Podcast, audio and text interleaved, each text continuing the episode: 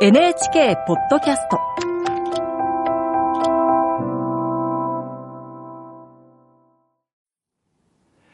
こんばんは、作家の高橋源一郎です。何年前になるでしょうか。まだ大学で教えていた頃、ゼミの女子学生の一人が卒論では千の丘ラジオについて調べたいと申し出ました。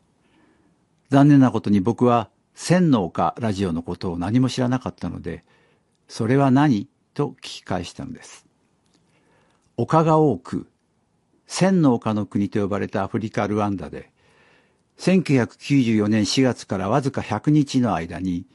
ひゃくまんにん近くの人たちが犠牲になったルワンダの虐殺。その虐殺の主人公は一つのラジオ局でした。もともと多数派民族の仏と少数派民族の土が共存していたルワンダは、旧宗主国のベルギーの植民政策の一環として、仏と土が争うように仕向けられていました。けれども、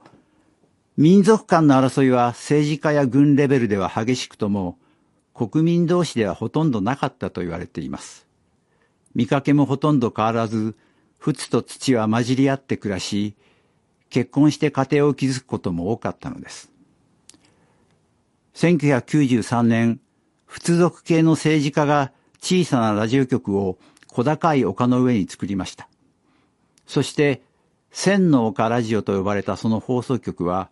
最初は普通に音楽を流し、ディージェー をやっていたのです。せんきゅうひゃくきゅうじゅうよねんしがつ、仏族の大統領が乗った飛行機が撃墜され、撃墜をめぐって、仏と土がお互いに責任をなすりつけ合い、二つの民族の間の和平の機運は失われました。当時ルワンダでは新聞もテレビもあまり発達しておらず、人々はラジオから情報を得ていました。そしてその時がやってきたのです。千の丘ラジオは民族対立を煽る放送を開始しました。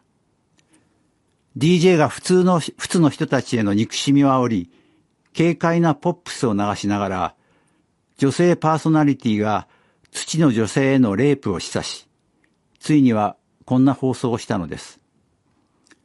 土の武装集団は村人を装い身を隠している。土の、隣の土に気をつけろ。土はゴキブリだ。君たちの力を見せる時がやってきた。今こそナタや鎌を持ち、家から出て立ち上がろう。虐殺する人々の手には、ラジオが握られていたと伝えられています。家族の中の仏族が同じ家族の中の土を殺しました。土の子供の半数が目の前で家族を失ったとも言われている惨劇でした。千の丘ラジオの関係者たちは後に戦争犯罪に問われています。ラジオには力があります。良き力も悪しき力も。人というものが善と悪の両面を必ず持つように、放送に携わる者としてそのことは忘れてはならないと思います。